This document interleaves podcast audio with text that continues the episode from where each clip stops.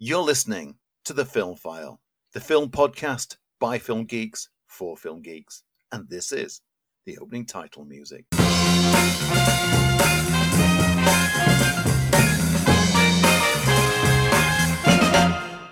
Hello and welcome to The Film File. I'm Lee Ford. And I'm Andy Meakin. We hope you're well, and we are back for another podcast that, well, just gives you a bit of film love for the next hour and a half. And if not, then possibly even longer. Andy, how have you been? I, I was a bit upset this week because uh, for 36 hours, the Gran Turismo 7 server was offline. Oh my goodness. How did you survive? Oh, it was touch and go, I'm telling you. I, I had a day off as well. So it was like one of them where it's like, I've got a day off, everyone's out the house, I'm going to send, spend some time riding some cars, and I couldn't. And it was like my whole life's fallen apart as wow, a result. I'm so sorry to hear Um. I mean, uh, it's that kind of a week, I guess. Yeah, I've just felt a bit directionless this week. Well, I, I was when I couldn't drive a car. That'll be it. Why, why, why, why have you a bit directionless? I don't know. Well, I, I, I was up for a, a tour and I, I didn't get it, and I was I was something I was looking forward to. Ah, um, and it just sort of broke, brought, broke the sort of painful reality of going, "Oh, I don't thought I'd had something that I, I didn't get. So I was a bit disappointed. It kind of knocks you back a bit, and um, yeah, it does because it was it was kind of uh, even though it was not confirmed, it was it felt like a done deal, and then you're Yeah. doing that. So I guess it's just feeling a bit like oh, back in the same old. Because I went into teaching just to sort of fill the gap, and I'm feeling quite scared that I might end up getting trapped there.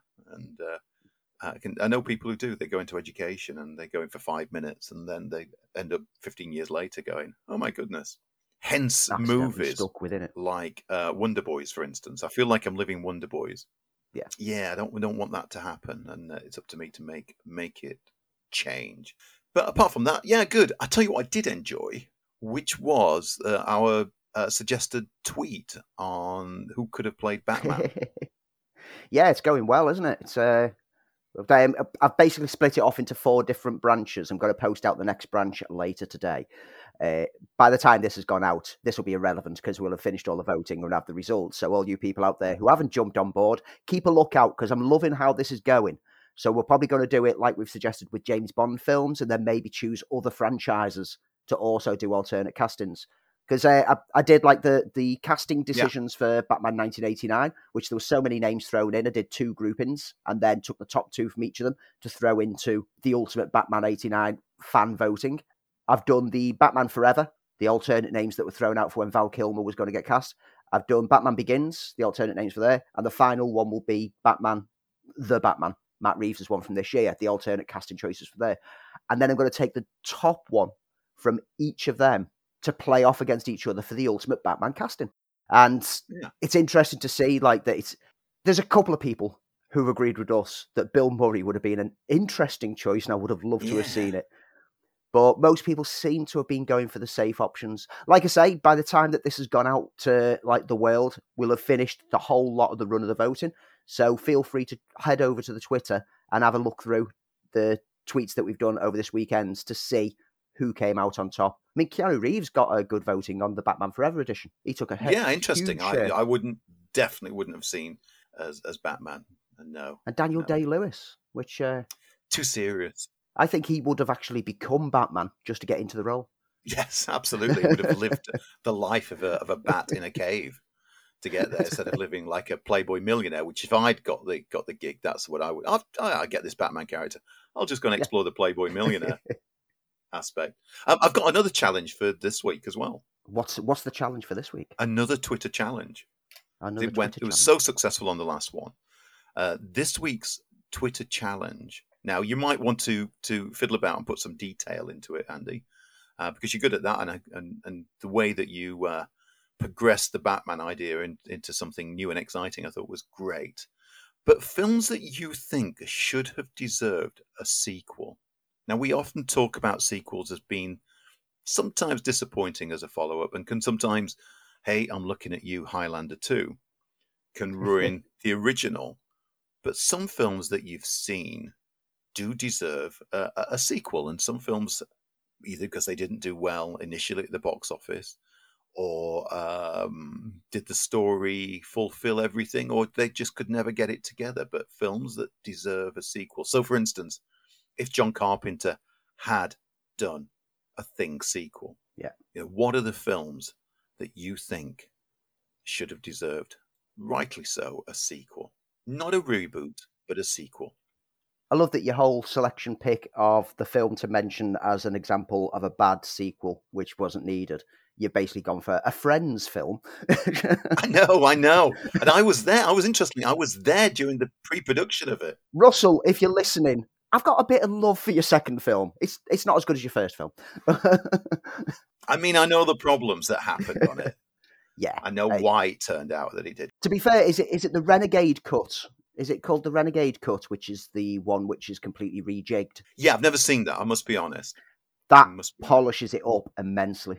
okay. It makes a huge difference because it, it, it gets rid of the like they're aliens from another planet aspect and does them as an ancient civilization. That works. Oh, I, I, I didn't know that. Maybe I should uh, I should readdress it and, and apologize to to friends. Maybe- Maybe it could be a deep dive at some point. Yeah, I'd have to see the Renegade cut. Uh, Yeah. absolutely. So anyway, that is uh, the challenge, the Twitter challenge for this week, and I, I've got I've got one ready for next week, just as just because I'm, I'm I'm on a wrong with it. Before I get onto a little bit of a rant, uh, I'll just want to mention. it's, it's a film file. People expect it. I just want to mention that, like, me, me daughter turned sixteen this week, this past Oh, week, congratulations! and it, yeah, when your daughter turns sixteen, it makes you a scared and b realize how old you're getting. But um, last night, uh, she had one of her friends over to have like a, a birthday celebration afternoon dinner thing, Cool. and she she stayed over, but they slept in a tent in the back garden because last time that she had friends over, I got grumpy at the fact that my living room had been taken over and I couldn't get in from work and then chill out and watch a film. So I was like, "Ugh, I've got to sit in the the computer in the kitchen and do nothing. Uh, so they decided they were going to have a fun night out camping. So the tent was all set up. I was that close, that close when I got home from work last night to doing a Blair Witch on them going out into the garden, shining a torch against it, and like bashing on the side of it, and then running off. Uh, you know, the I- only I- downside of that, Andy, is the therapy you'd have to be paying for for the rest of your life. that's kind of what put me off because I need all the money that I can for the petrol bills and the, the fuel bills over the next few months. But little bit of a little bit of a rant, or more a bit of a mocking attack on a certain a certain favourite society of mine. Yeah, well, it is a year's anniversary, isn't it, of a certain. Yeah, it popped up on my feed this week that uh, Zack Snyder's uh, Justice League came out a year ago, and I, I'd logged watching it. And I also took pleasure last year of pointing out all the people who'd been criticising all the th- scenes that they thought were Joss Whedon's, which turned out to be Zack Snyder's, had suddenly gone very quiet on that subject. Uh, but they decided to celebrate it this weekend by doing one of their mass tweet outs, you know, where they hashtag something to say, "Oh, look, fifty-five thousand people have have, share, have have hashtagged restore the Snyderverse," and that there's photoshopped images from Snyder's films with little elements added in that they're now saying, "Oh, something must be happening." They're clearly making a sequel because they're just like, someone's added that in themselves. It's photoshopped. Stop building your hopes up, you idiots.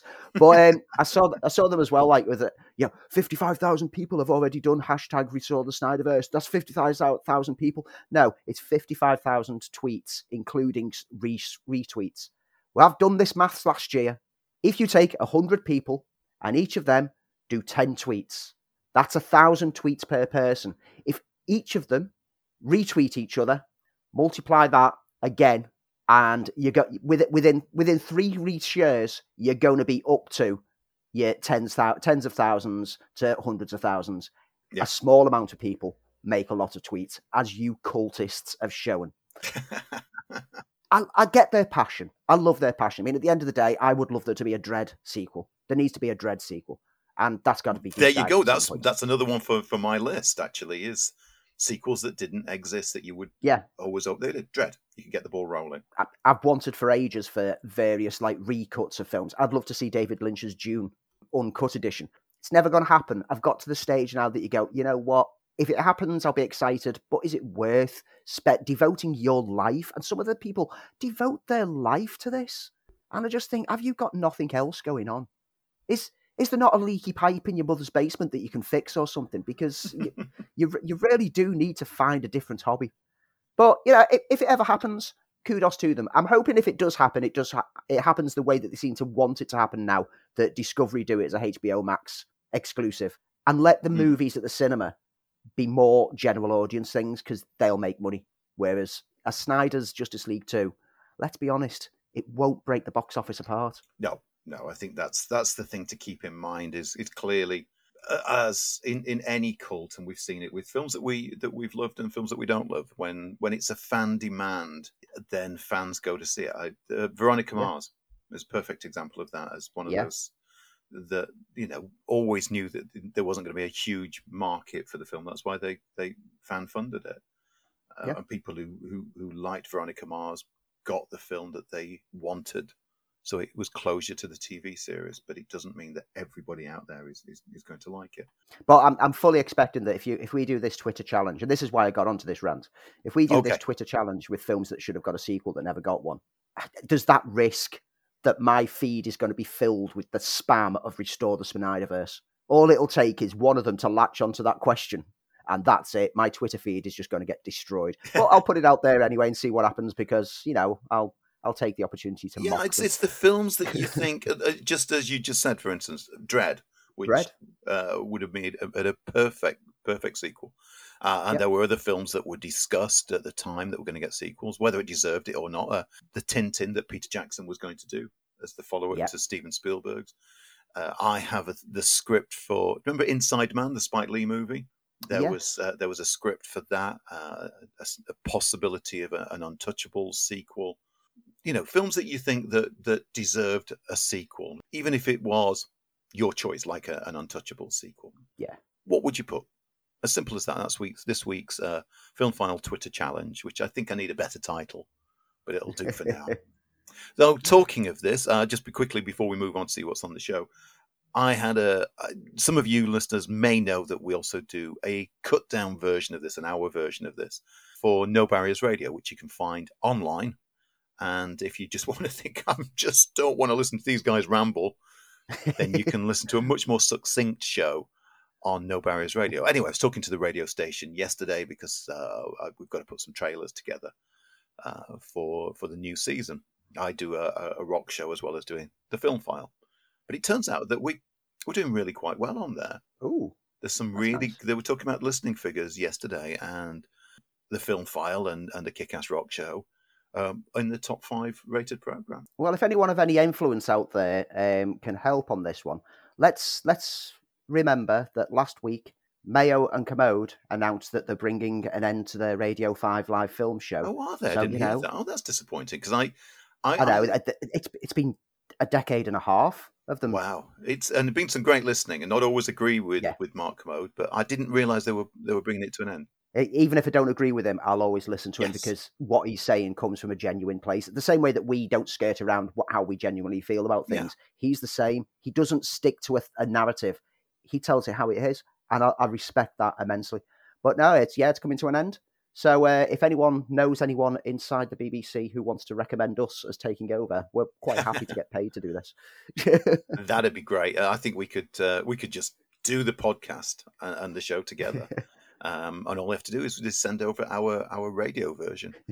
but yes, so we're doing really quite well. We're in the top five of of, uh, of the programs. We're not number one, but uh, that is a very popular show, and uh, it's a live show as well. So I think that might have something to do with it. But uh, and the show isn't just a UK audience, and an international audience. So that might be why we do well in Utah.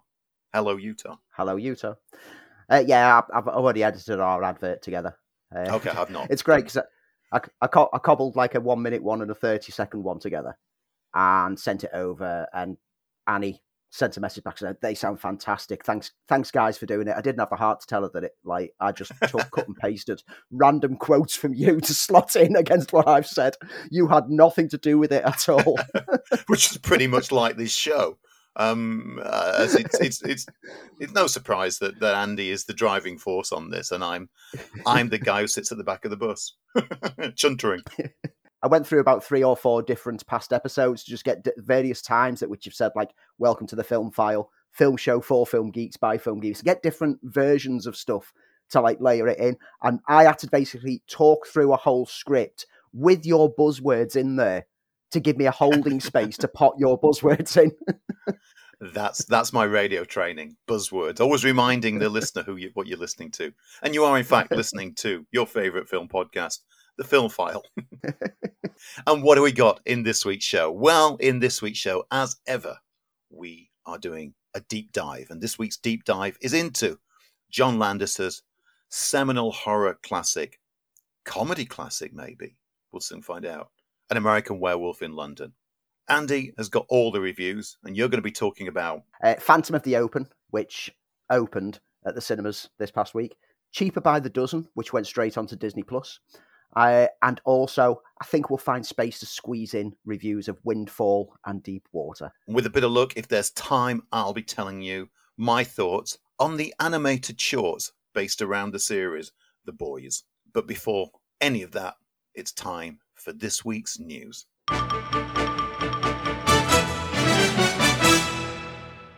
So, Andy, I guess we're starting with the box office.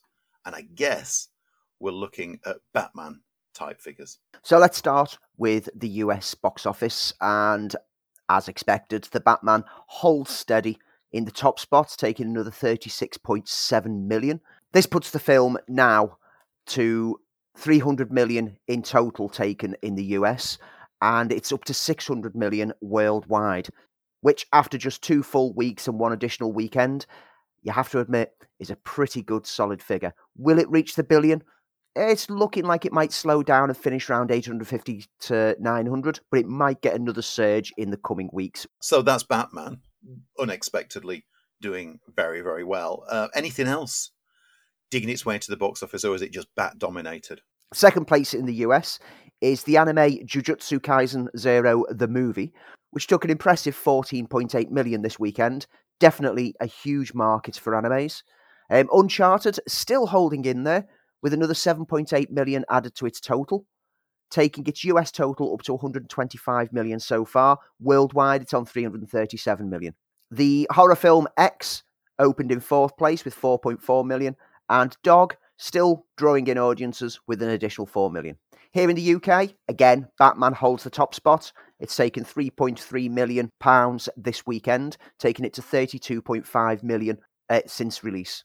Uncharted holds into second place. It's now up to 22.7 million in the UK. The Nan movie staggers everyone's expectations and actually comes in third place, but only with 565,000. According to audience exit polls, approximately 79% of people say that the film exceeded their expectations. You know, if I laughed once when watching this film, that will have exceeded my expectations. Uh, Jujutsu Kaisen, again, showing that anime's got a popular following, has taken 517,000 to put it into fourth place, and Sing 2 is still holding in at the fifth place. A uh, film that we're going to be reviewing later in the show, Phantom of the Open, opened in sixth place, and X, which opened strongly in the US, opened into seventh. So, in the rest of the news, and actually just coming off the back of what we've been talking about with the Batman, it seems that Paul Dano has written a Riddler Year One comic for mm. DC. Yeah, I saw that. It's uh, interesting. I, have never considered him as a, a, story writer as well, so I, I, will be picking this up to give it a check. Yeah, I'm intrigued. I, I don't know much about it other than it's Riddler Year One, and uh, be an interesting perspective. I'll, I'll certainly pick this up uh, when it comes out. Jumping from that into other DC news and Warner's news, um, there's been more casting onto the Blue Beetle film, which you remember was originally going to be a straight to TV streaming movie. Yeah, it was HBO Max, wasn't it? Yeah. It's now being confirmed to be getting a big screen outing. Okay. Uh, Oscar nominee Adriana Barraza, actor comedian George Lopez, Elpidia Carrillo, and Damien Alcazar have all joined the cast of the film for DC and Warner Brothers. Xolo Maridueña from Cobra Kai stars as Jamie Reyes, a, a, working class El Paso teenager devoted to his family with no connection to superheroes who finds the mysterious scarab half buried in a disused lot. It comes alive, grabs itself to his spine, and gives him a suit of extraterrestrial armor. The new four new actors are joining the Reyes family, including Lopez as Uncle Rudy, Balazar as Nana, Carrillo as Rocio, and Alcazar as Alberto and they're joining Belissa Escobedo, Bruna Marquezine, um, and Harvey Guillén from um, What We Do in the Shadows, who's absolutely marvelous in What We Do in the Shadows, and I can't wait to see what he can bring to an actual big screen adventure. Interesting enough, he's also the voice of Nightwing in the next season of the Harley Quinn show, which is good fun, very adult and good fun. Uh, sticking with streaming, uh, The Mandalorian season three is in production right now, and Back to the Future star Christopher Lloyd is joining the cast. Don't know as whom yet. A lot of speculation, but it's good to see. Anytime you see Christopher Lloyd on the screen, it, it's it's why we live in this world. Yeah. It was an absolute gem when he popped up in Nobody. Yes, yeah, yeah. Scene stealing. Yeah. Stole every moment. The Oscars are rapidly approaching. It's next weekend. So when this goes out, you've only got a few more days. And on next week's show, we will be able to talk about which what won and what didn't. And this week, it's been discovered that the live show will have a performance of We Don't Talk About Bruno, the smash hit song from Encanto despite the fact that that song isn't actually nominated for any awards. It's a fan favorite. Dos Oruguitas, um, another song from the film, is it's basically they shoehorned it in because they want to get audience figures up, and they're also adding in a tribute to the 60th anniversary of Bond. So 10 years ago, we already had a 50th anniversary tribute. So let's just repeat that again and take up some more time. And a 50th anniversary of Godfather tribute. So all these extra sections that they're using to pad out this show that they said they have to keep tight and that's the reason why they've taken eight categories off the live feed and are going to do an edited versions of those being handed out. This is causing a lot more backlash. Now, over the past few weeks, there's been a lot of backlash since we reported that they were taking away like the editing category, yeah. the sound mixing categories, etc., recording them off air and then editing it down to be just like, here's the award, da, da, da, da, da, quick snippets of um, the acceptance speech and gone. All the heavy hitters of Hollywood have spoken out and basically derided the Academy's decision to do this. You've got like Spielberg and like huge names who've just said this is disgraceful, and it's uh, the fact that they're just overlooking the, the minor awards. But they're only minor in that you've got the big heavy hitter of Best Picture, Best Director, and the Best Actor, Best Actress. The rest of them are all equally significant because without an editor, you haven't got a film. Absolutely. Without a sound engineer, you haven't got an audio track. All of these things are critical to films it's just absolutely a slap in the face to all these people to be told that they're not going to be part of the live event, but having a song from a film that wasn't actually nominated for an award is going to be part of it, as is tributes to things that they've already done tributes of in the past. Yeah. No, I'm with you. Totally with you. They're turning it into an entertainment show and to try to get the general audience back involved. And as a result, they're irritating the film audience, people like myself who sit up because I'm fascinated with film and I want to see these awards. I'm getting less and less enthused about watching the Oscars because it's going to become like a three hour comedy routine with bits of entertainment. If I want to see that, I'll watch the Royal Variety performance. And for those in, who aren't in the UK, the Royal Variety performance is trash. It's very disappointing that the Academy haven't reversed their decision on any of this live streaming aspect at the moment.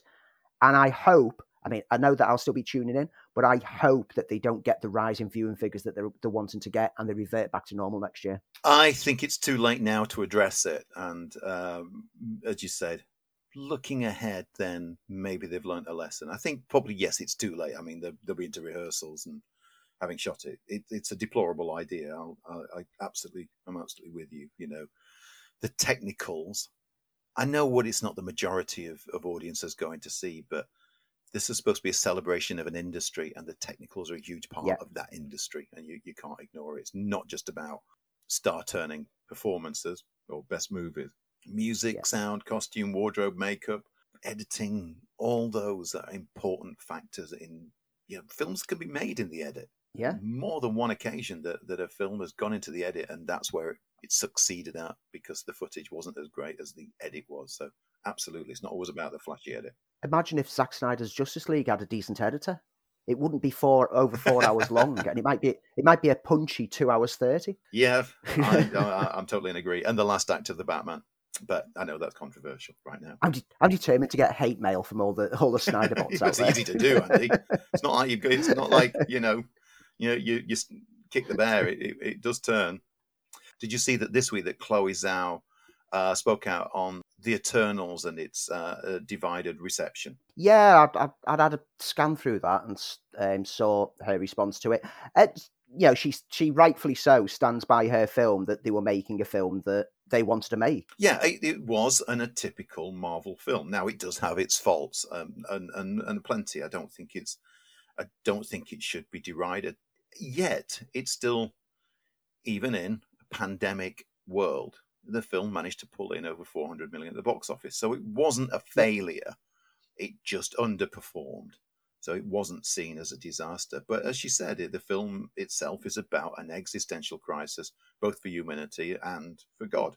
So I think we definitely felt that the backlash was due on it, and and Marvel were due backlash no matter what. But it's it's a great film, and I think I said at the time this was a film that uh, all those people who said Marvel keep making the same film, okay, this time they didn't, and the reaction was let's go back and see the kind of films that Marvel usually make. So damned if yeah. you do and damned if you do. But interestingly, she was very aware, and it seems that Marvel were very aware that the, the backlash was was imminent on that particular film.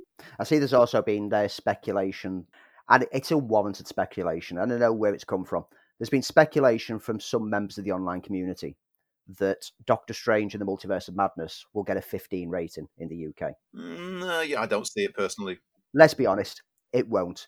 But it's because the BBFC have classified the latest trailer as a 15 rating. People who are thinking that this means that the film's going to be a 15 don't understand that the editing in a trailer can make something seem much more terrifying or impactful. But when it's seen in the context of, a, of the full film, it doesn't have the same impact.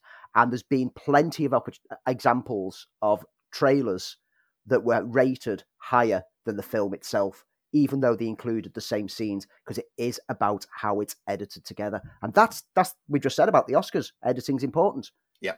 Uh, interestingly enough, over the last week, this couldn't have been more uh, on the nose. Is I've been teaching uh, in my film course about uh, the BBFC and editing, and the reason that trailers are edited with a higher rating than the film are is because they yeah. are uh, unbridled, which basically means you go into a cinema and you go and choose the film that you want to watch, but you don't choose the trailers.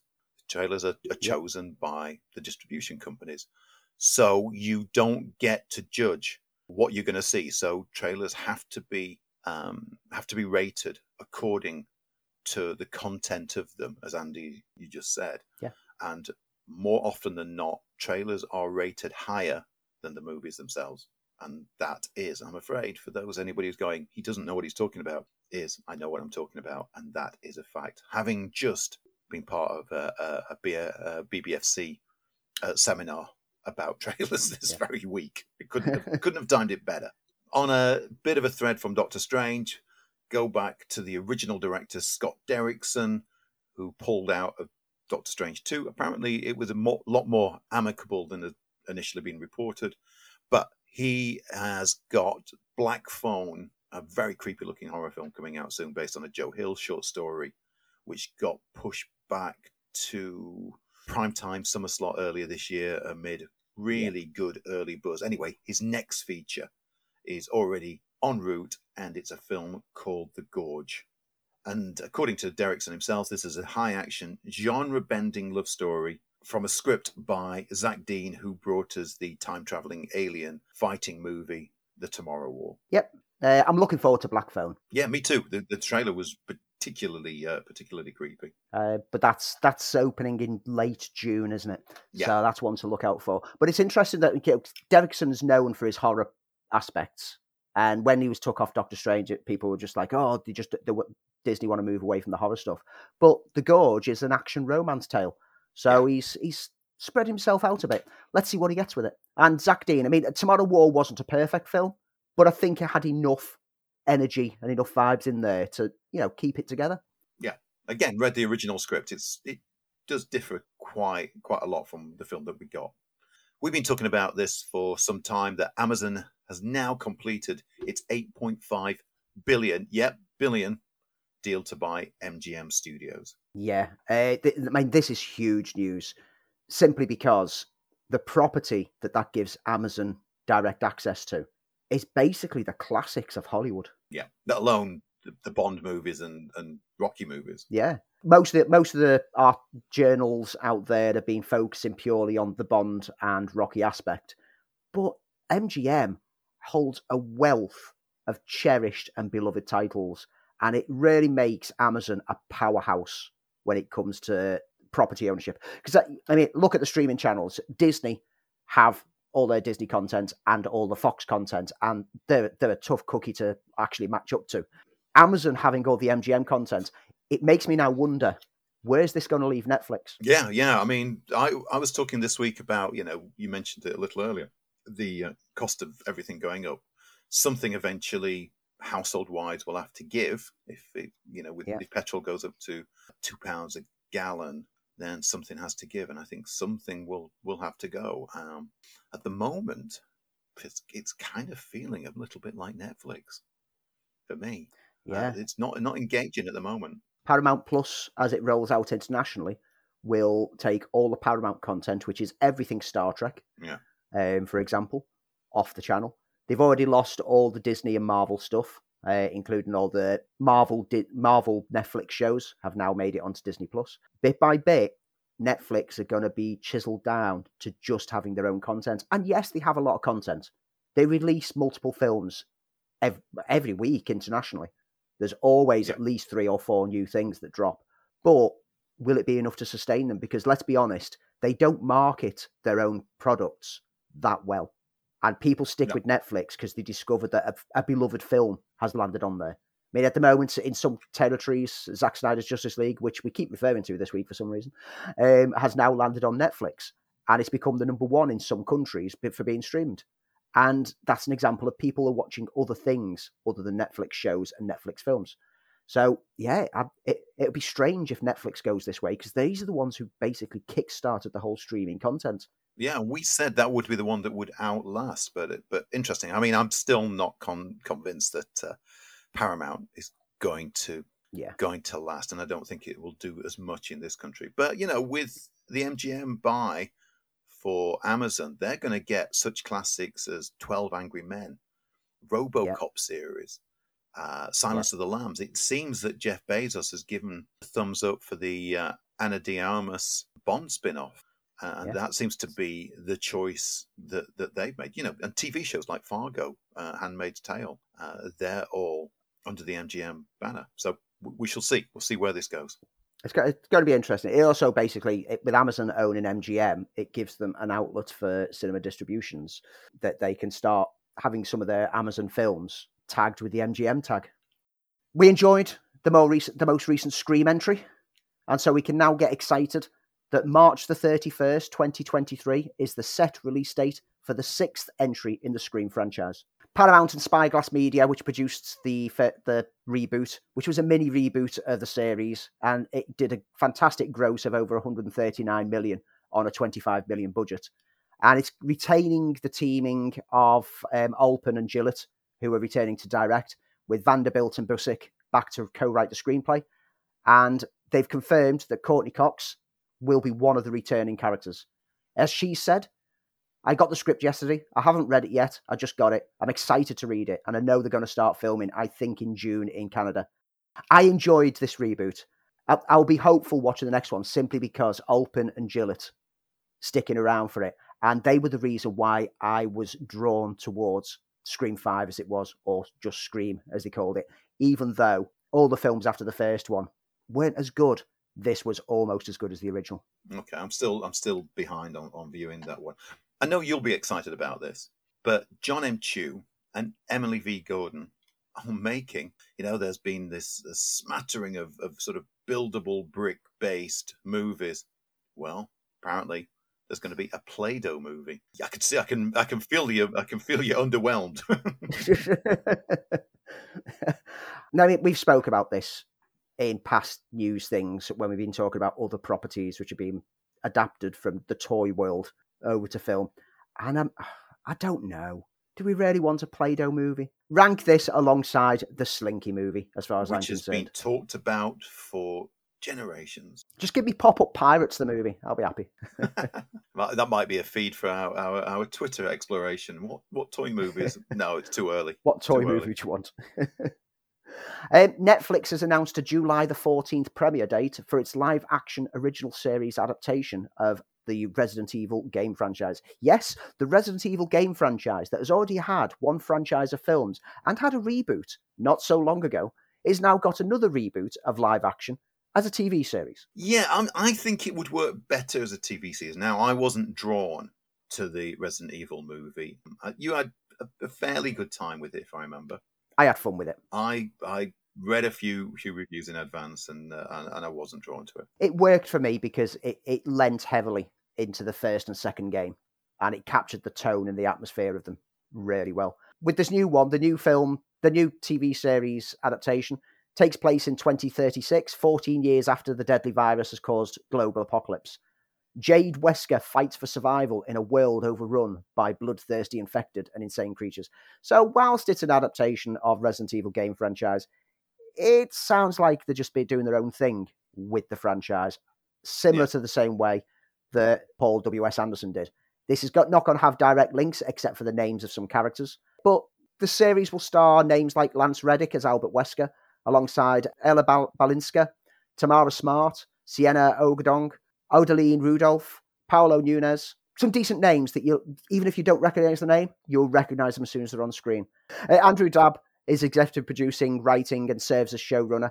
And it's Constantine, Constantine Films that are backing the project. Um, it arrives a full year after Netflix's animated series Resident Evil: Infinite Darkness came came out. I'll be watching it. I'll be checking it out.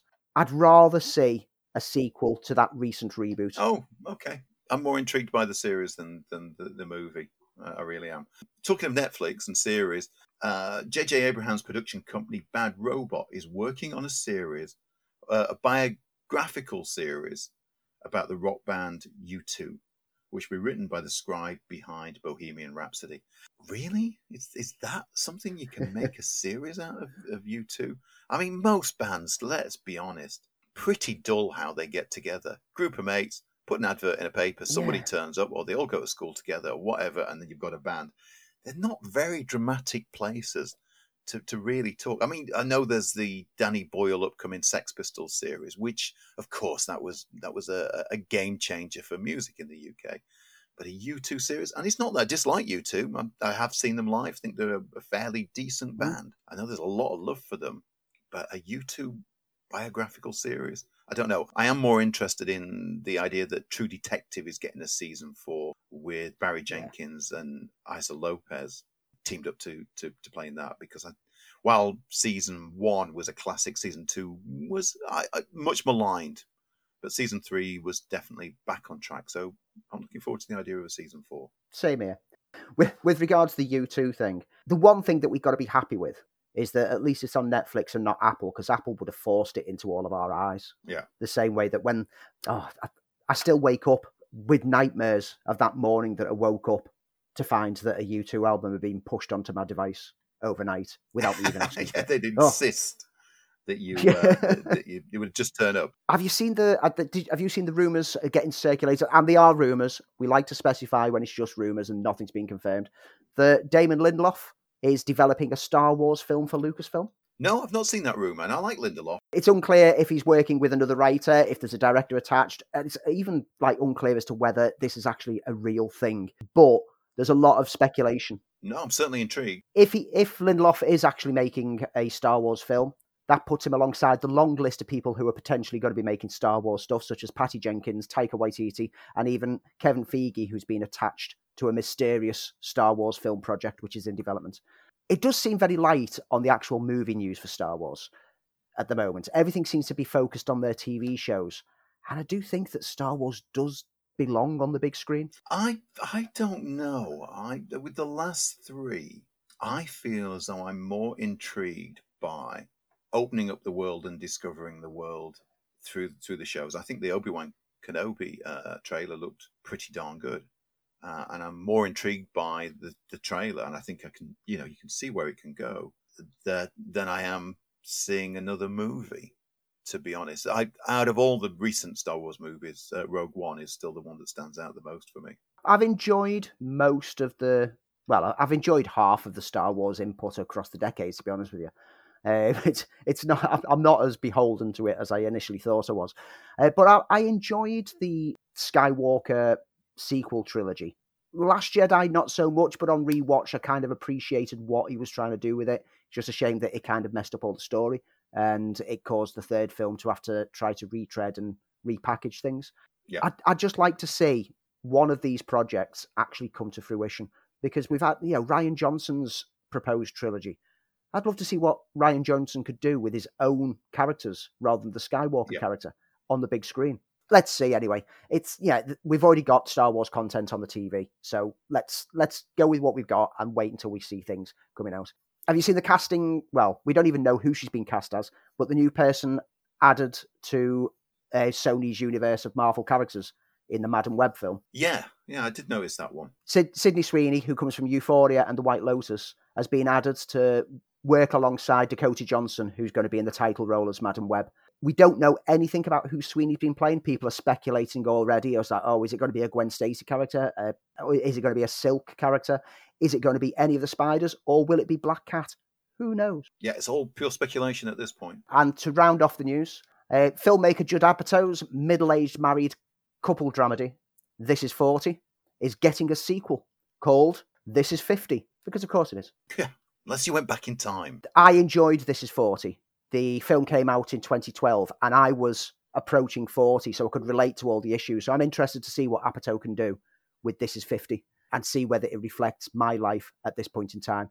This news has come out as he's promoting The Bubble, which is doing the advertising rounds at the moment and is going to be coming out onto Netflix within the next couple of weeks. Let's mark this down as something I'm interested in. So this news landed just before our show came out this week, but the sad passing of uh, of William Hurt, who died on March the thirteenth, one week shy of his seventy second birthday, an absolute um, an absolute shock actually to to hear that William Hurt passed away. He's uh, one of those actors who's just seemed absolutely uh, uh, eternal. He's been in so many different films uh, uh, as a leading man, as a, as a secondary actor, as a uh, a character actor.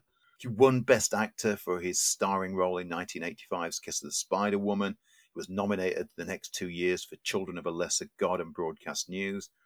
In movies uh, with Lawrence Kasdan, The Big Chill and Body Heat, uh, Into the Wild, let alone uh, film fans will probably know him now for, for his contribution to the MCU, where he played uh, General Thunderbolt Ross. Uh, movies like Lost in Space, he was in everything, let alone things like Humans on TV, uh, supporting roles, cameos. Uh, he's left behind an absolutely huge body of work. a sad loss. There's a load of films throughout my life that he's been in, so he was an instantly recognizable actor.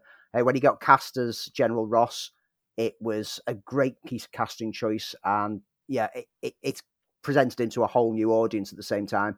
But films such as Altered States, Gorky Park, Broadcast yeah. News, in the 90s, uh, in particular, with films like Dark City, um, AI, artificial intelligence, The Village, and even the Lost in Space movie, which I love, and it's getting a deep dive at some point.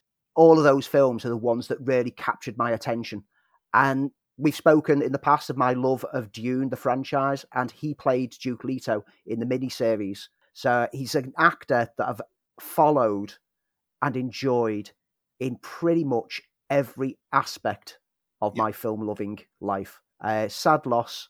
I think you'd probably find if you're a, a real film fan that you've got one film, one of your favorite films.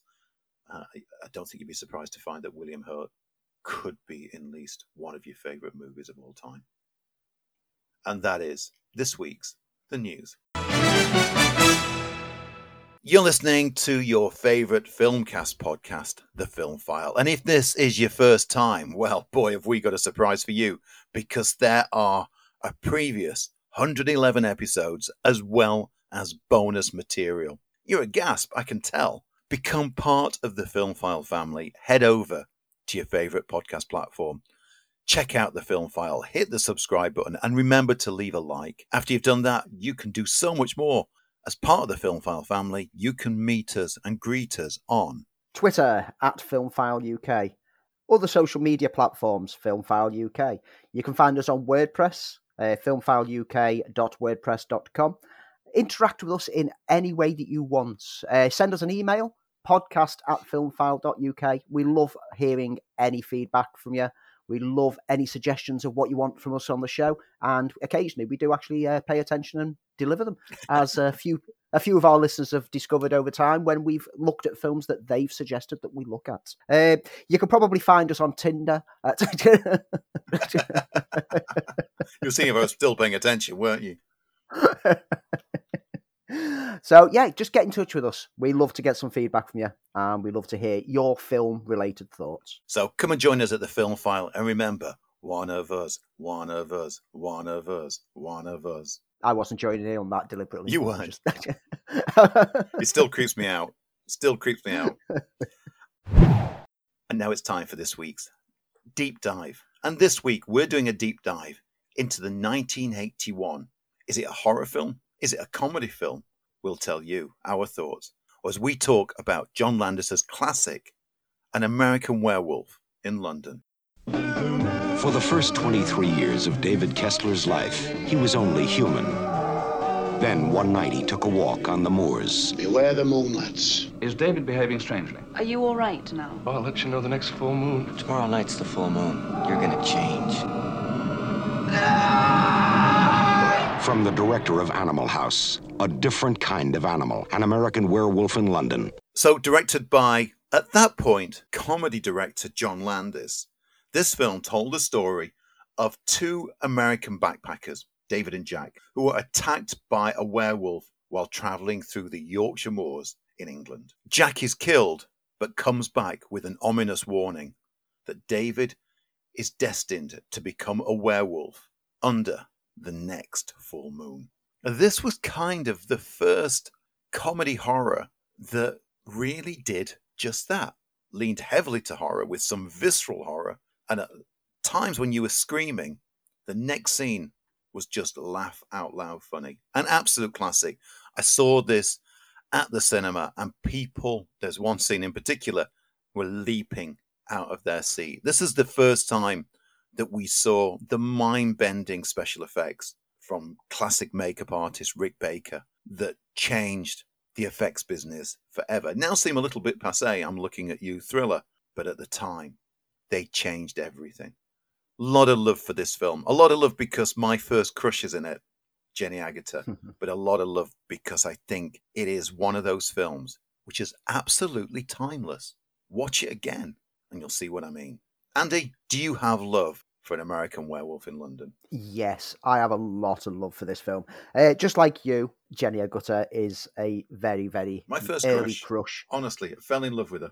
One of my honestly my first. Same crush. here. Absolutely, because I fell in love with her watching her on Logan's Run, and it was her being in this film, which was one of the reasons that I desperately needed to see this film. And you know, when this film got released on VHS, because I was far too young to see it at the cinema in 1981, I don't think they would have let a young, um, well, eight year old boy go in and watch it. so I had to wait until the VHS release. And when we when my mum rented it out for me, I watched it at least three times before we had to take it back to the rental shop the next day because I just loved it. I mean, admittedly, it was also because at the age of 11, when your mum rents you out a movie that's not only a horror, but it has Jenny Agutter's boobies in there, um, I was going to re- I was going to rewatch that as much as I could. Uh, but no, it, it's a it just impacted on me straight away, right from the startup moments. I love the songs. I love the music of it because every bit of music is a moon themed track. Yeah. You've got various variations of Blue Moon. You've got Bad Moon Rising. Uh, yeah, there's so many moon tracks in there. I found it hilariously funny whilst mildly scary. But it's a it's a strange one this because when I was young, I wasn't scared by it. I found it hilarious. But as I've got older, I've started to get the horror aspects a lot more than the comedies because I think it plays well on the horror genre. That whilst it's got some great effects work and it's got some great shock shock moments, it's the underlying horror that really carries it through. Played so well by David Naughton, Jenny Agutter, and Griffin Dunne. Griffin Dunne as Jack is absolutely magnificent. He's the most cheery, zombified character that I've ever seen on screen. He seems to just be taking death in his stride. It's brilliant. And each time you meet Jack, he's in uh, a further state of decay. Uh, Yeah. And at first, it's almost quite humorous that you see a, a slashed, uh, a half devoured Jack. And by the end of it, it becomes more and more horrific. And and that's the trick of this film because at, at times you don't know whether to laugh or scream. And it's hard to walk that thin line in, in horror between paying attention to both genres, horror, horror and comedy. And, and this film does it wonderfully. Um, the absurdity of being a werewolf is, is explored in this. And yet it stays true to every element of the legend. It, it plays it with sort of a, a glib New York sense of humor, as he, these characters are. Mm. I think it's this film that paved way for films like The Evil Dead trilogy, especially you know number two. Yeah. Even even movies like Shaun of the Dead and Gremlins and, and, and Beetlejuice, I think are all owing a great debt to John Landis's American Werewolf in London. It's it's just a, a fantastic combination. Uh, and you mentioned the music and how key the music is. You know the the full variations on songs about Moon, from as you said, Blue Moon to, to Van Morrison's Bad Moon Rising, which I I can't ever hear without thinking of this film. But it's the transformation because it's the first time that we'd seen, which is now a kind of a bit of a passe effect, but we'd saw a full transformation of a of, of body horror, of, of someone turning into a werewolf that didn't rely on goofy transitions or suddenly the the werewolf having teeth. What we got was the full body horror of, of someone transforming not into a wolf man but a wolf stunning and revolutionary makeup effects by by the great rick baker Uh, yeah, it was the first. As a result, it was the first film to get an Academy Award for Best Makeup because the award category was added for 1981. So this was the very first film to win that award, and well deserved. Those effects, those effects. I rewatched this the other day in preparation of the show, and those effects still stand up so well because that's the thing with uh, practical effects is that they will always look like practical effects, and they will always uh, keep the same consistency no Yeah. matter how long you wait. CGI effects. I mean, we've seen CGI werewolf changes in in the Twilight movies. We've seen it in, I- believe, the American Werewolf sequel, uh, American Werewolf in Paris. Not worth checking out, by the way. That resorted to some CGI effects, and that looks dated. Yeah. that looked dated when it came out, but this film still stands up well, and it's it stands up well because at the heart of it, it's a human drama about someone out of their element and confronted with a life changing event. And then it plays the horror and then it plays the comedy. I've mentioned briefly the cast, but David Naughton and Griffin Dunne, right from that starting moment as they're backpacking through the Yorkshire moors, they've got a natural rapport between them that makes you instantly like them. And so that the resulting attack that they get on the moors comes as quite a shock and it comes out of nowhere, even though it slowly signifies it as they're walking late at night. They've already had the warning from the Slaughtered Lamb pub from resident in there with uh, Brian Glover telling, don't go on the moors, stick to the road, lads. They, they ignore that warning, they drift off track, and you can hear the howling in the distance and they're getting worried. And then it just strikes from nowhere, and you don't see much, but you see the after effect. I remember reading as well that um, some audiences were confused because after the attack, the camera does a shot which you see another person lying dead on the moors, and people are like, "Well, what's happened there? Who, who else has been killed?" Not realizing that that's the werewolf that had transformed back, Yeah. because this was the first time in film that it actually represented that link between the humanity and the werewolf, and that once you kill the werewolf, you killed the person.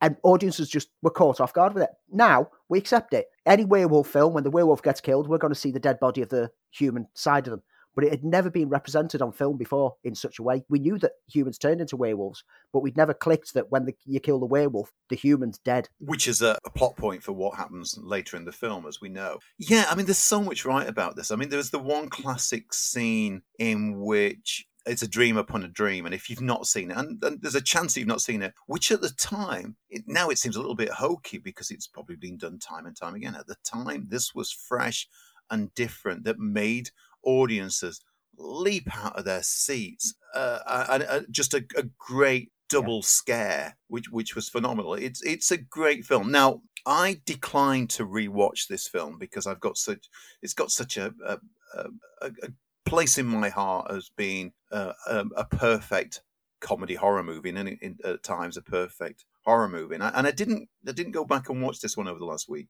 because I, I didn't want to go. Did it hold up as well as I thought it was going to? And I've seen it so many times. I feel I can talk about it without making too much reference to it. I, I almost know the film off by heart. Um, does it still hold up? I, I've seen later critical reviews where the film gets a bit of a mauling, no pun intended, as, as part of it, it's uh, been re-reviewed. Andy, did you find it? Does, is it still fresh? Is it still deserved of the my original critical acclaim that I've given it after all these years? I feel that it is. Uh, rewatching it this week, and yeah, it's one of those films that I've rewatched so many times that maybe there's some element of my nostalgic rewatch aspect of a film that I loved as a kid that I still love now. But I tried to watch it and try to look for things that I couldn't like in it. And I couldn't find things that don't work. It's pacey. It keeps momentum going. There's there's a great wit to it. There's little simple. I mean, yeah, I, know the child actor was terrible, but when he steals the balloons because he's running naked through the park, Mummy, a naked man took my balloon. Um, and you, you're just like, yeah, bad child actor, but you know what? I'm fine with it. It works a treat. It's it's a very slight story overall. There's not a great deal that happens in it. A couple of transformations, some great effects, but it's like I said before, it's the character aspect of it that you latch onto. So everything else around it, the horror side, etc., it, it's just circumstantial to what's going on, and and yeah, it, it just really does gel as an overall entertaining film. You can say that it is mostly the effects work that still hold up and still draw you in and still capture your attention. But it works overall as a film. I, I can happily rewatch this over and over again, even though there's other films from my childhood that I, I, I had the same fondness for when I was young that I don't ever want to revisit because last time that I checked them out, it just didn't work out for me. I'm looking at you, Krull. Krull, I'm never going to forgive you for making me think that you're a good film. You weren't. The nostalgia factor can get eliminated straight away because I don't truck with that loving something simply because I grew up with it. Yeah. I will happily point out if there's faults. With this film, I still can watch it with fresh eyes and still enjoy it immensely just to give you a little bit of context on the background to the film. So Landis kind of worked his way up to becoming a director, and he, initially he was a, a, production assistant in Yugoslavia on Kelly's Heroes, a Clint Eastwood movie, which I think we should talk about at some point. Mm. Uh, so one day he and a Yugoslav member of the crew were driving back. Uh, in their car back to location when they came across a, a group of gypsies and they appeared to be performing a ritual on a man being buried so he wouldn't rise from the grave. This made Landis realize that he would never be able to confront the undead and gave him an idea for a film in which a man would go through the same thing. So he had the idea from 1969. He wrote the original first draft of it. Uh, it stayed on the shelf for over a decade. And then Landis's box office potential grew because originally people thought it was either a horror film, too much of a horror film, or too much of a comedy film, and couldn't quite get their head around it. But of course, he made Kentucky Fried Movie, National Lampoon's Animal House, which went through the roof, and then Blues Brothers, and he was in an A-list position. Uh, the studio originally wanted Dan Aykroyd and John Belushi as David and Jack. Landis insisted on unknowns, and, and he made perfect choices. It's a shame we didn't see more of those actors because they, they were phenomenal in that film. The film did lead eventually to a sequel, which is best left forgotten, and Landis had no control over that even though apparently and by legend he'd written a script called An American Werewolf in Paris. But the version that we did get had nothing to do with him and is basically uh, should be shot with a silver bullet. I didn't know there was a radio adaptation of this that came out in 1997 that also featured Jenny Agutter, Brian Glover, uh, John Woodvine, reprising this role of Alex Price, the chess player, uh, and the Doctor, Doctor Hirsch. Uh, and when I'm going to try and check it out and see if I can find it. Mm. But other than that, it basically, once you forget the sequel, just stands and on its own has been a classic piece of unique horror filmmaking. Interesting bit that I discovered is that the film, aside from the film within the film of the uh, mock porns, uh, see you next Wednesday, was all filmed in sequence. Now, anyone who uh, knows anything about how films are made, usually if they're using a location, they'll use it for films out of se- like filming out of sequence. And most films are filmed out of sequence and then edited together into the story mode. You hear, you read interviews with um, cast members who say that they had trouble having to pretend that they were at the end of the story and play that emotion before they actually get to the bits that lead up to it. But with this film, the bits at the start of the film set on the Yorkshire Moors, that was filmed first and it flows through. And it, it basically means that the cast were going along with the story and developing with the story as the story was getting made. Very a very different way of going about it, but it pays off. It, it, it is interesting going back and rewatching this with fresh adult eyes and playing Spot the British actor in the Slaughtered Lamb pub. And as a kid, I didn't realise Rik Mayall was in there, but as an adult, it was like I remember the first time I was like, Yes, he's in the pub scene, isn't he? "Is that Rik Mayall?" It's like, no, it looks very different because I knew him from the young ones, and it was like, no, I think that is. And I remember arguing with some of my mates at school, saying like, "Oh yeah, uh, Rik from the young ones is in um, American Werewolf," and they just basically didn't didn't believe me at all. And it took me ages to convince them to watch it again and pointing out at the screen, going, "Look, look!" And this is the days of VHS when you couldn't make out anything. Let's be honest. Uh, so trying to convince people of things back then, there is that nostalgia factor with the fact that you spot different actors in there. But as a film overall, this is still possibly one of my favourite, if not the favourite, werewolf film. I'd, I'd say that this and then maybe Dog Soldiers. Uh, I've got less love for Dog Soldiers. I'd put The Howling before that one. I, I totally agree with you. I think I think it's a, a fantastic and, and, classic film. There's been talk of remakes. Let's hope we never got one because it's it's a film that doesn't deserve to be remade. No. And that is our deep dive for this week. An American Werewolf in London. And how can you find this film if you want to check it out for the first time? And, and if it is your first time, you should check this film out. Uh, you can find this at the moment if you subscribe to Starz on Amazon or as its own package. It's available as part of that package. If not, for £2.40 to like £3.40, you can rent either the standard definition or the HD one from all your services. And you should. So, it's time for reviews. Andy has been doing the Lord's work and watching the films that I den. But quickly before he starts, I'm just going to give a bit of a mention to The Boys Presents Diabolical. Uh, this is my very, very quick review. This is an offshoot of the great series that is running on Amazon, uh, which we're now due season three of The Boys, based on the comic by Garth Ennis and Darick Robertson. Uh, it serves as a spin off of the same name, and it's an anthology series, but it's animated, released in eight episodes. Each of the episodes has its own animation style. So the very first episode, Laser Baby's Day Out, is very much uh, almost a throwback to the old Warner Brothers uh, Hanna Barbera cartoons. Uh, as we go through, each of the episodes has a very very unique style. If you're a fan of the boys, it's very sweary. Of course it is, but it is a lot of fun. There's so much claret in it. it's hard to believe.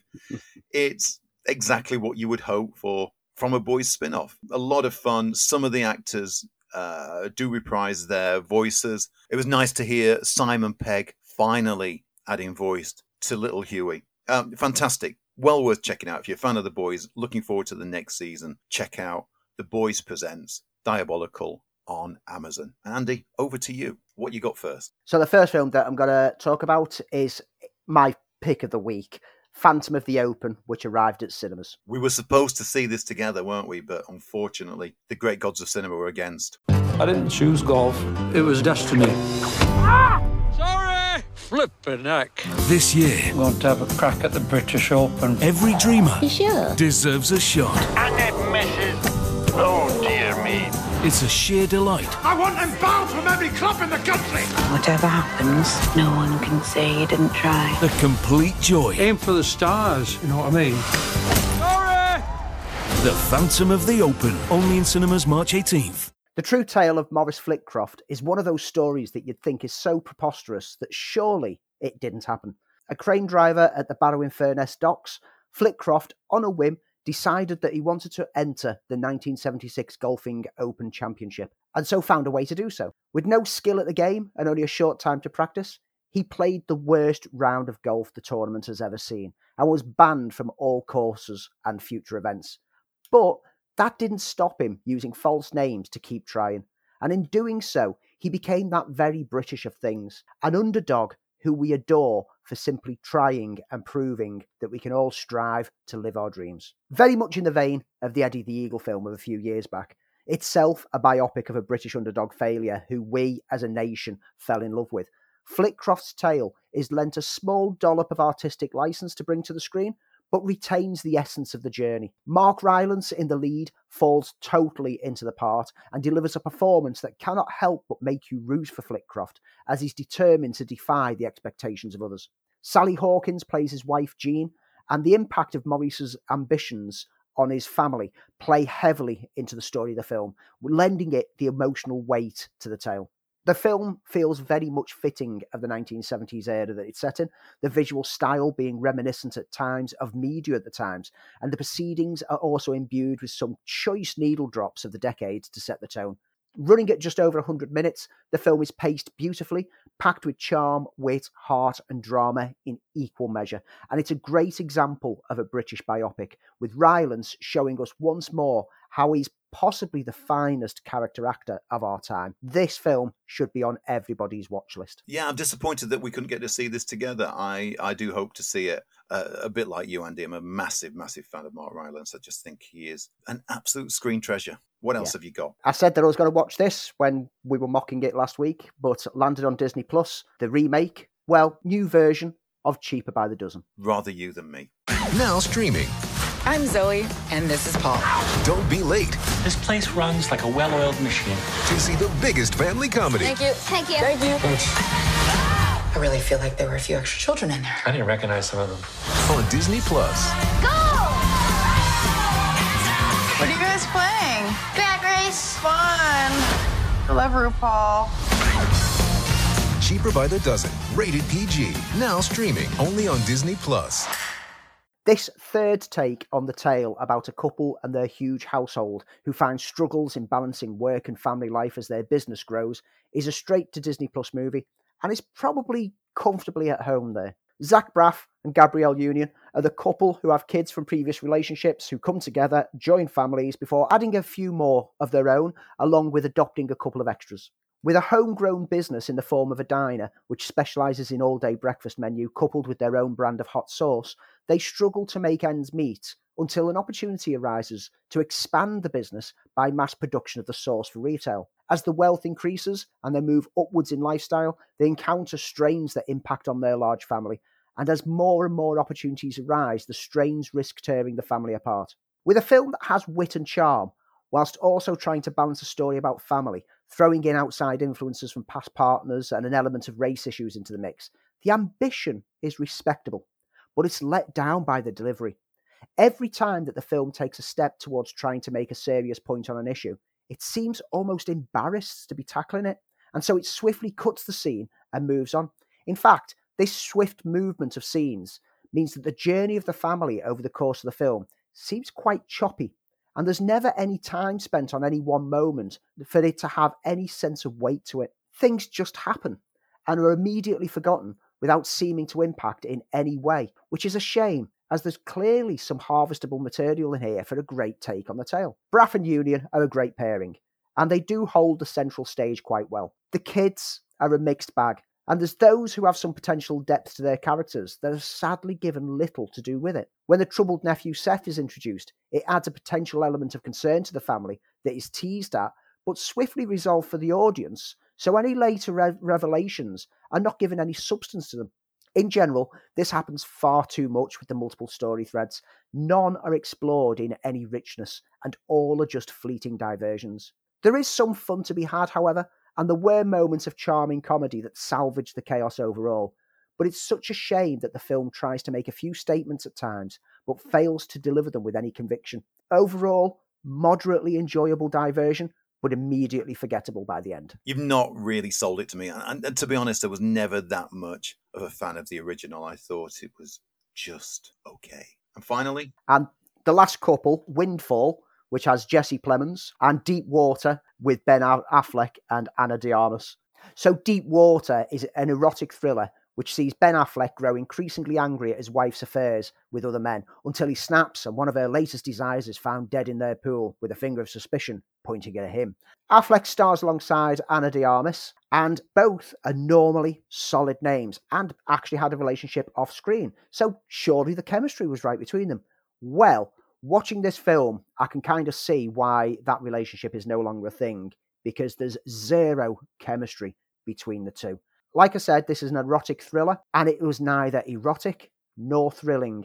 Ben Affleck is basically doing the sad Ben meme from the interviews that they had around Justice League for the whole film. If you are a fan of sitting and watching that meme over and over and over and over again, maybe you'll get something out of this film. But for me, this was a film that dragged.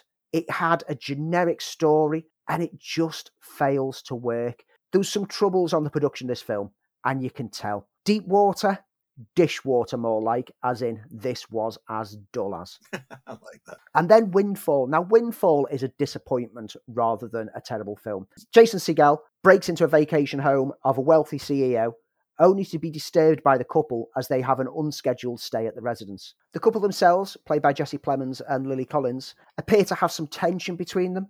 The three main cast are our primary characters throughout what should be a claustrophobic and intense examination of the class divides between the CEO and the like Jason Segel's character who's breaking in to steal something and take the wealth from someone who doesn't need it. And there should be tension and there should be drama and there should be a sense of peril and threat as all that Jason Segel wants to do is get away without anything going wrong. He doesn't want to cause harm. He was only there to steal something and disappear, a victimless crime. But the whole film feels extremely, extremely flat. It's a shame. Jesse Plemons is acting his socks off in this film, and he's really good and he's really engaging. But everything else around him just doesn't live up to the same quality as himself. And if the material's not there, then it makes no difference how good your cast are. It's just not going to pay off. By the end of this film, I just sadly didn't care about anyone's plight in the whole thing.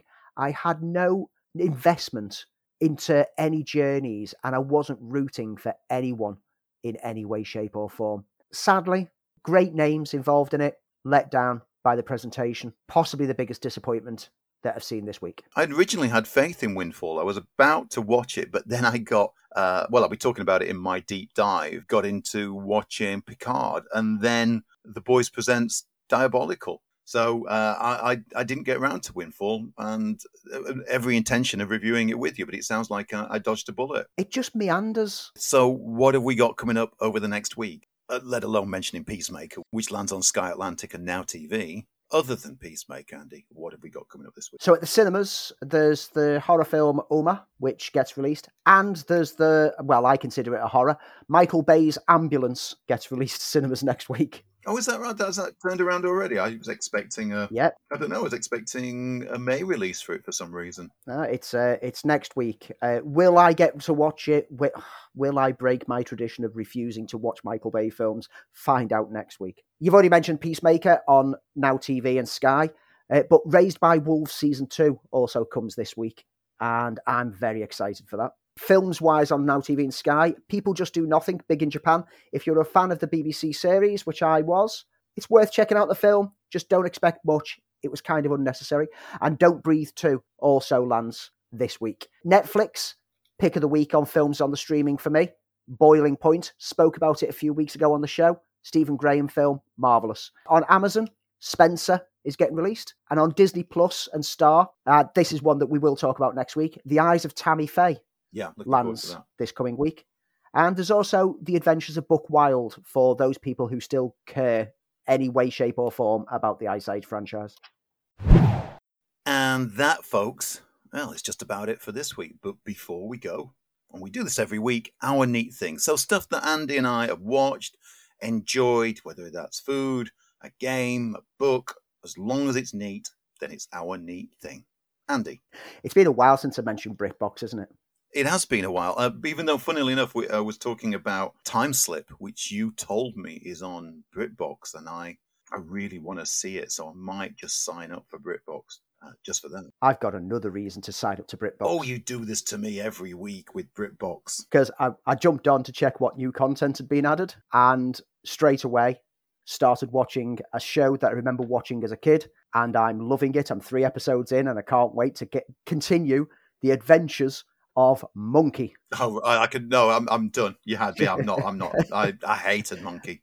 Oh, I oh, I adored it. It's a it's a comical um, martial arts television drama based on the 16th century Chinese novel Journey to the West. And this was something that I lapped up as a child. This is what I think. This is one of those moments that that that slight divide between us age wise becomes more prominent because everyone when I was at school was into Monkey, and we used to tune in on BBC Two each week and then be in school the next day reenacting scenes from it. It's bonkers. It's crazy. It, it's one of them that I had memories of it being one thing and being fun, And then when I'm watching it, it's even more bizarre than I remembered it being.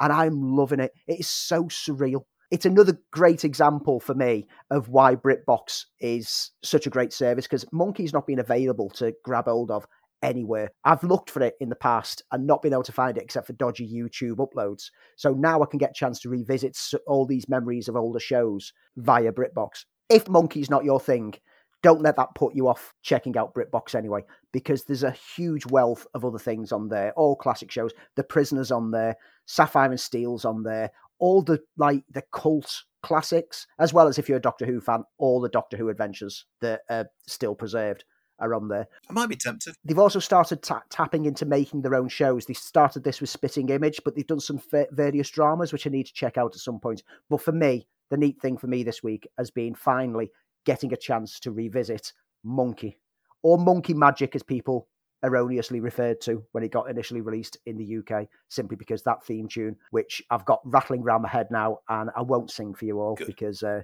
it, it'll just upset you. Monkey on BritBox, that's my neat thing this week. Mentioned it earlier. Uh, I binged it over the weekend. It's on Amazon, and that's season two of Picard. It was your neat thing last week. It's my neat thing this week. I'm not a big binger, and I've, I've said this many times. uh, and for a series to to make me want to invest mm. hour after hour has got to be something special. And I think I totally agree with what you said. I thought the first season was patchy. Just the fact that it became fan service with every episode and didn't really go anywhere. But this season has got much more drive to it. Of course, it's fantastic to see Patrick Stewart back in the role of Picard.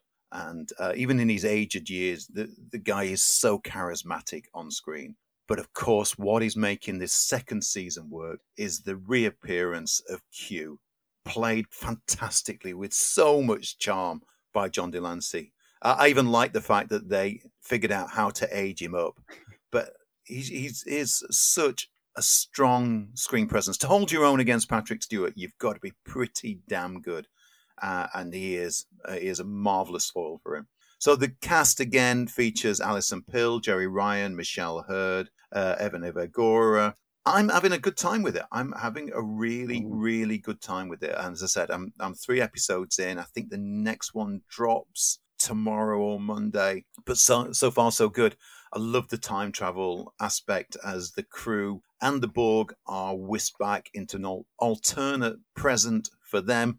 And then they come back to Los Angeles in 2024 in a race against time to save the future and, of course, to save the galaxy. Great fun. And I'm now interested in seeing where it goes and see if it does get a, a third season, which reportedly it is. And that, folks, yeah. is it for the film file for this week. Uh, as ever, our pleasure to bring you the show and uh, hopefully it's your pleasure to listen to it. Thanks for listening, folks. Next week we will talk about the Oscars, which I'll be staying awake for this coming Sunday. And be, be sure to get in touch and check out our Twitter feed just to get involved with the questions that we're throwing out, which we will draw back to and tell the results of as the shows progress. I'm working on the title The Film File Question of the Week, but I don't know if that, that's lacking any pizzazz. But we will see you again next week. But of course, before we go, I will not be threatened by a walking meatloaf.